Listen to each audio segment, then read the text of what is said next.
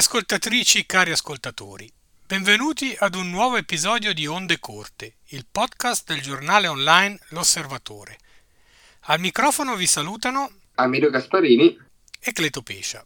Nel contributo di apertura tracceremo un bilancio del primo anno del governo Meloni in Italia e poi nella rubrica Appunti tedeschi, introdotta dalla nuova sigla, vi riferiremo alcune impressioni raccolte alla 75esima edizione della Buchmesse di Francoforte, la più grande fiera editoriale del mondo. Buon ascolto!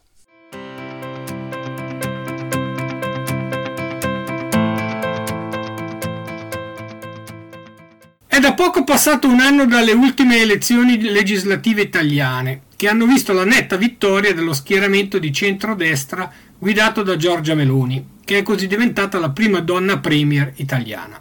Amedeo, cosa possiamo dire del primo anno del governo Meloni per quel che concerne la politica estera?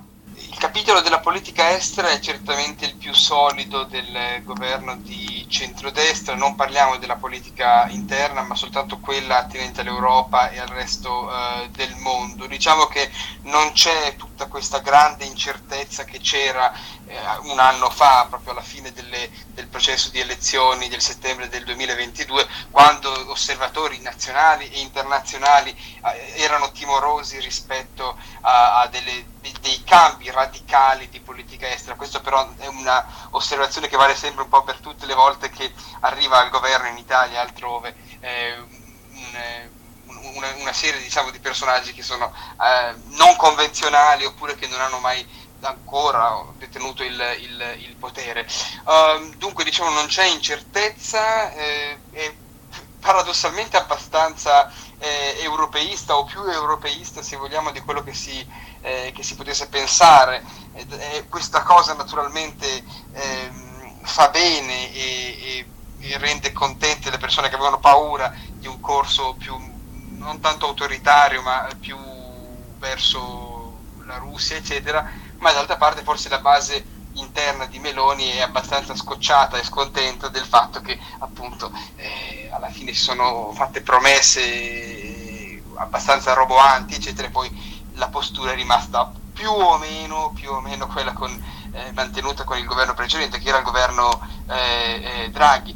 Io direi che in effetti c'è una sostanziale eh, continuità con il governo Draghi dal punto di vista che però riguarda la politica estera non interna eh, diciamo che la rotta eh, interpretata da, da, Meloni è, è atlantica.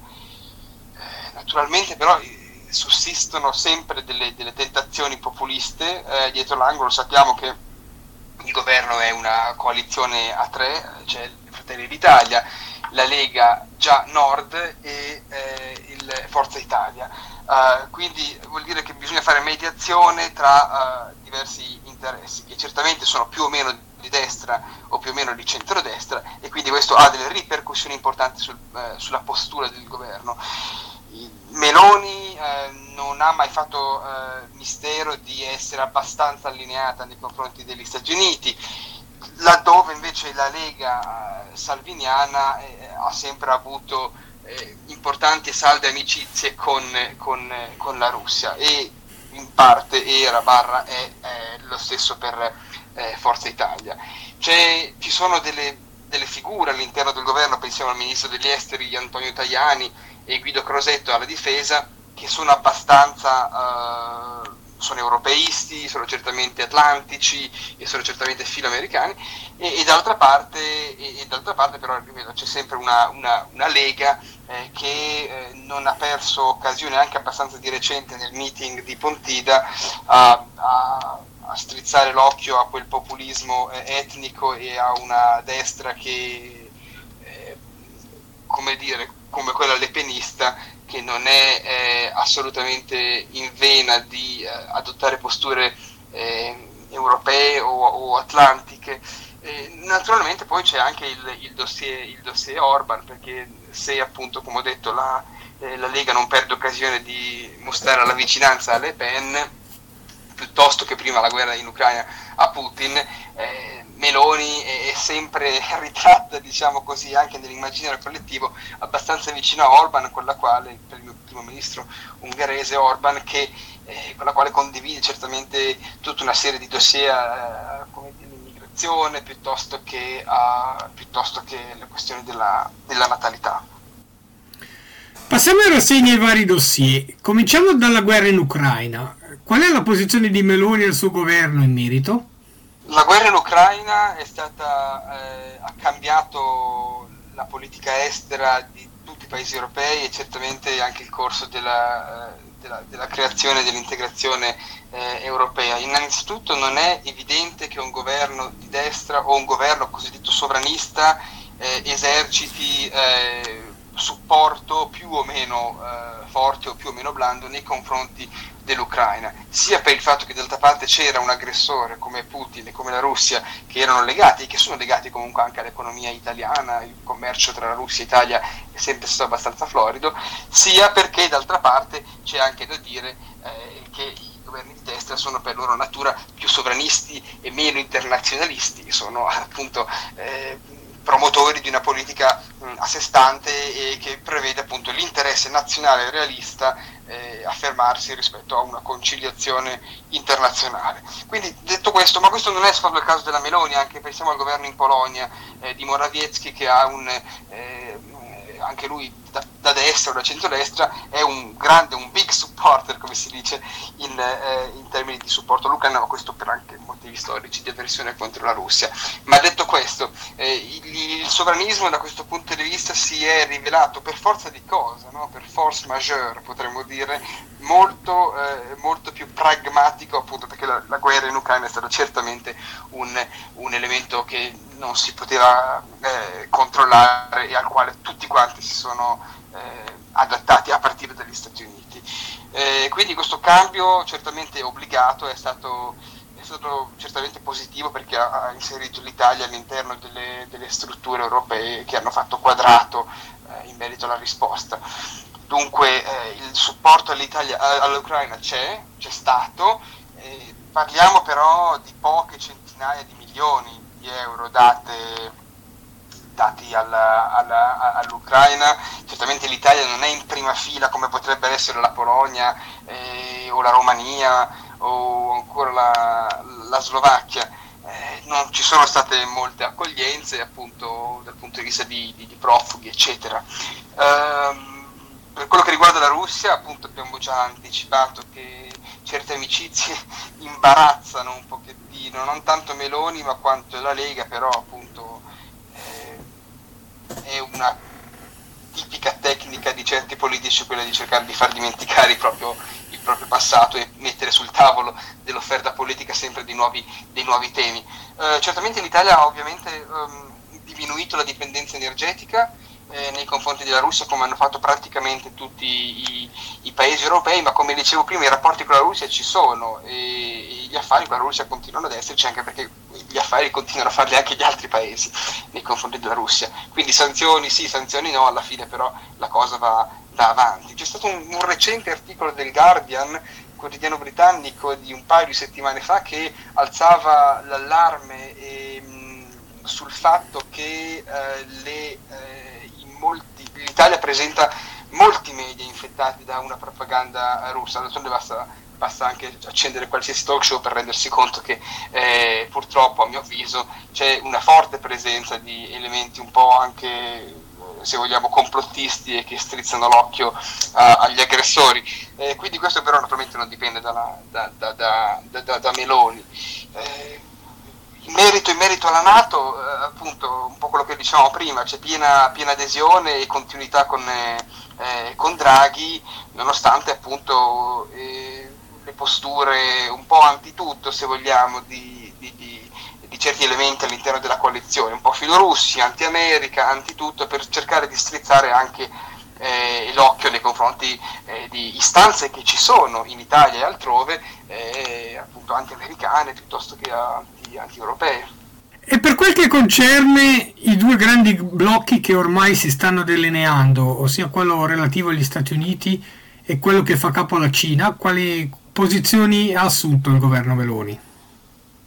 Ma nei confronti degli Stati Uniti è la, è la postura di, di, di, sempre, poi non è tanto la continuità con Draghi, ma la continuità di praticamente tutti i governi dell'Italia repubblicana. È un'amicizia salda, sincera. Eh, sappiamo benissimo che l'Italia ha sempre seguito gli Stati Uniti in tutte le sue missioni, ha inviato soldati nelle missioni, eh, finanziamenti, eccetera, eccetera. Quindi anche a livello commerciale sono ottime. Tra l'altro c'è stato di recente il cambio dell'ambasciatore a Washington, quindi voglio dire, non, eh, Ucraina o non Ucraina alla fine corso dell'Italia il legame atlantico è sempre, è sempre stato abbastanza, abbastanza, saldo. Se vogliamo parlare delle, delle, relazioni tra Biden e Meloni sembrano assolutamente positive. Sembra una sciocchezza, però in verità le, le, le relazioni anche a pelle diciamo, tra i leader... Eh, tra i leader contano. Eh sì, eh sì, eh sì. Eh, mi, mi, chiedevi della Cina, no? La, la, sì. la Cina invece d'altra parte, eh, sebbene non ci sia stato ancora una, uh, un incontro con, con, Xi Jinping, il quale comunque rimane sempre in Cina eh, raramente esce all'estero ed emerge, è la uscita dalla via della seta. Ricordiamoci che l'Italia aveva firmato contro diciamo, l'avviso e l'opinione di tutti i partner occidentali nel 19, governo, governo giallo-verde, il Memorandum of Understanding per l'entrata dell'Italia nella via della seta. Ecco, questo dopo enormi pressioni da parte di Washington e comunque anche il fatto che è cambiato governo e che questo inserire l'Italia all'interno delle strutture della via della seta poteva compromettere la sicurezza interna degli apparati di intelligence, di produzione, di manifattura, di tantissime cose, ecco questa cosa ha spinto il governo italiano a, a tentare in maniera molto diplomatica, parlavo prima di italiani, no? è lui che si sta occupando della cosa, eh, di uscire in maniera molto diplomatica, silenziosa, tranquilla dalla, dalla, dalla, dalla, via della seta.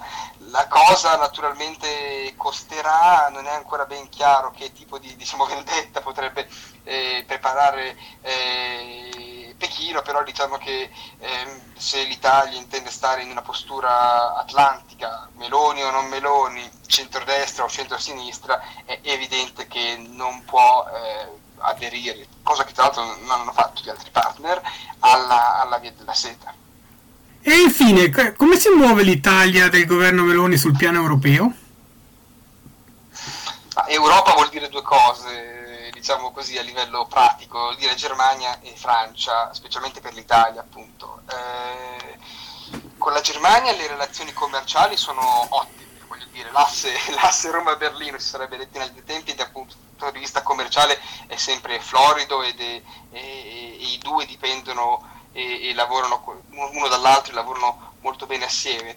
Um, se vi chiedo un giudizio a livello politico la questione è molto differente, non perché c'è un governo di coalizione o non soltanto perché in Germania c'è una leadership a mio avviso un pochettino debole, ma una sorta di eh, eh vittimizzazione della Germania in Italia è qualcosa alla quale ci siamo ormai abituati da una dozzina d'anni almeno uh, nel senso che la Germania viene sempre, sto facendo un'analisi politica, eh, non economica, eh, viene sempre presa un po' come il capro espiatorio di tutti i problemi. Bruxelles, la Germania, eccetera, eh, appunto, se dal punto di vista commerciale ottime relazioni, dal punto di vista politico è abbastanza, è abbastanza fredda. E appunto questo dipende certamente anche da forse la chimica che non c'è tantissimo tra Scholz e, e, e, e Meloni.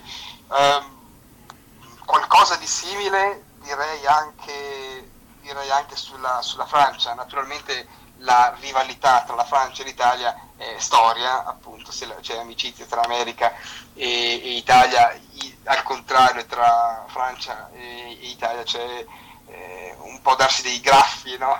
eh, un su e giù, un tira e molla come sempre. Diciamo che la continuità di, di, eh, di Draghi non si è vista con il governo Meloni però è anche vero che i governi con un forte segno politico, che siano di destra o che siano di sinistra, in questo caso di destra, eh, eh, si scontrano con, con, la Francia. La tensione sappiamo perché è alta, è alta per motivi per, migranti, in questi giorni stiamo eh, assistendo ai ricorrenti e soliti processi di eh, di, di, di, migrazione, eh, l'Italia che accusa la Francia di non prendere nessuno, la Francia che dice che invece fa la sua parte, quindi insomma è un conundrum diciamo, dal quale non, non, non si esce molto, molto facilmente. Um, prima parlavo di Bruxelles, no? parlavo, mi riferivo a Bruxelles come, come, come dire, maestro cattivo o professore cattivo che ci obbliga alla, alla flessibilità al di là della campagna elettorale che si è conclusa un mese fa, anche se in Italia sembra di essere sempre in campagna elettorale, i, i toni adesso sono anche abbastanza bassi, eh, diciamo in relazione specialmente a quello che si, che si, che si, che si credeva un tempo. No? L'Italia è lasciata sola, si dice, no? eh, però non, non, è vero, certamente la questione migratoria è un, è un dossier di politica interna e che ha ripercussioni sulla politica estera e viceversa, e, però l'Italia non è, non è solo, ci sono molti finanziamenti che vengono dati e certamente è difficile implementare queste, queste politiche. Per posizione geografica l'Italia è sistemata al centro del Mediterraneo e quindi attrae eh, molti, molti, molti, migranti che certamente, come sappiamo, non vogliono restare in gran parte, in gran parte in Italia.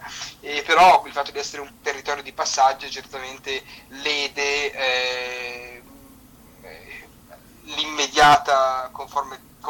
sociale delle, del paese. Quindi per ritornare a Bruxelles, appunto, l'Italia continua a chiedere sempre eh, flessibilità dal punto di vista economico, ma i toni politici sembrano essersi abbassati. Siamo un po' lontani dalle grandi urlate contro von der Leyen piuttosto che il Parlamento europeo, eccetera. Bene, grazie Medeo per questa interessante carellata su quello che è eh, il governo Meloni, anzi la posizione del governo Meloni a un anno dalle elezioni italiane in fatto di eh, politica estera come possiamo riassumere una sostanziale continuità sul piano eh, atlantico e eh, molte meno sorprese di quelle che ci si poteva aspettare.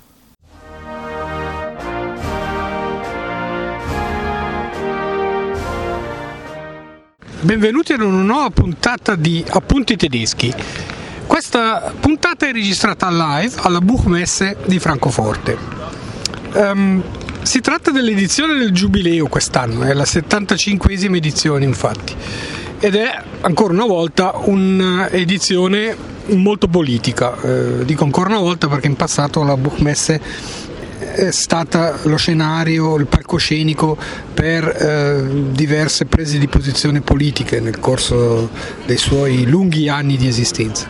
Quest'anno a far eh, discutere eh, è stato l'intervento del filosofo sloveno Slavoj Zizek che approfittando della tribuna offertagli durante la cerimonia di apertura ha eh, perorato la causa palestinese condannandosi eh, l'attacco di Hamas del 7 ottobre, però ehm, non proprio relativizzando eh, l'accaduto, ma eh, mettendo in guardia eh, sul fatto che eh, Israele ha una parte di responsabilità per la situazione attuale, a suo modo di dire per restare in tema di guerra, l'Ucraina ha una presenza significativa qui alla Buchmesse, eh, abbastanza impressionante se si pensa allo stato di guerra in cui si trova, eh, con diversi stand eh, attivi che fanno pubblicità per gli editori ucraini, mentre invece gli stand israeliani ehm,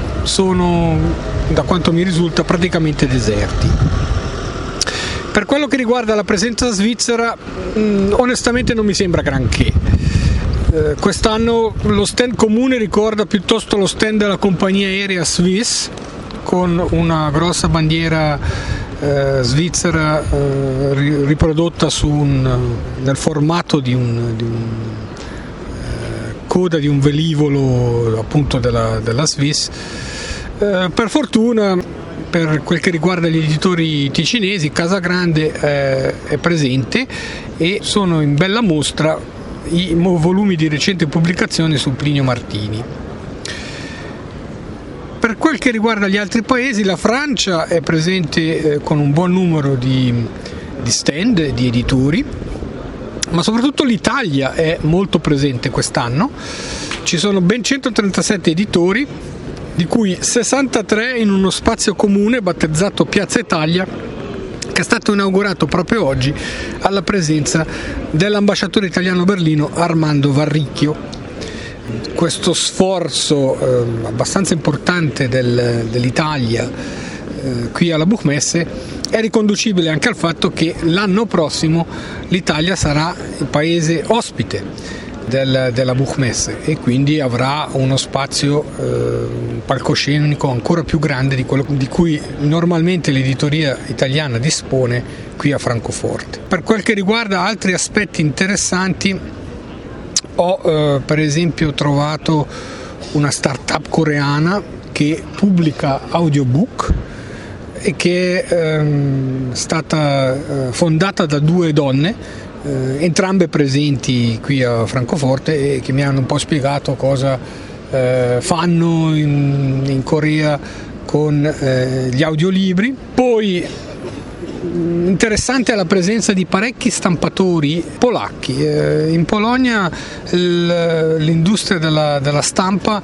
conosciuto un boom ehm, abbastanza importante, mi dicevano, soprattutto durante o a causa della eh, pandemia, eh, quando eh, non è più stato possibile far stampare i libri in Cina e quindi molti editori, soprattutto dell'area di lingua tedesca, hanno optato per degli stampatori in Polonia e questo naturalmente ha incrementato non di poco il, il mercato locale.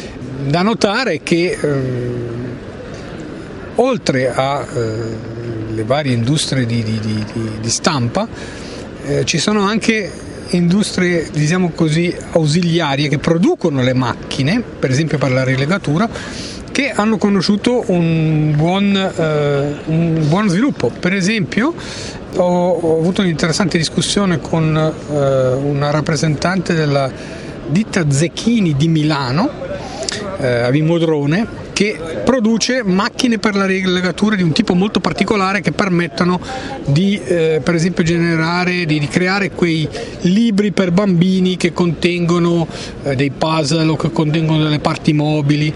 Ebbene mi, mi diceva eh, la signora che eh, negli ultimi anni hanno venduto parecchie eh, unità di produzione sul mercato polacco. Per il resto eh, si può dire che l'edizione eh, marca una ripresa, non, non, ci sono così tanti editori come un tempo, però sicuramente eh, si nota una, una, certa ripresa dopo la pandemia. L'edizione dell'anno scorso era stata la prima dopo la, diciamo così, a, a regime normale questa eh, comincia a riprendere veramente una dimensione mm, di quelle eh, conosciute precedentemente alla pandemia. Eh, ci si può comunque ancora muovere bene, questo è molto bello, anche se certe eh, sezioni, per esempio quella dei, dei fumetti eh, e dei libri per bambini che tirano molto in tutte le lingue, sono molto ben frequentate. Per oggi è tutto da Francoforte dalla Buchmesse vi saluta Cleto Pescia.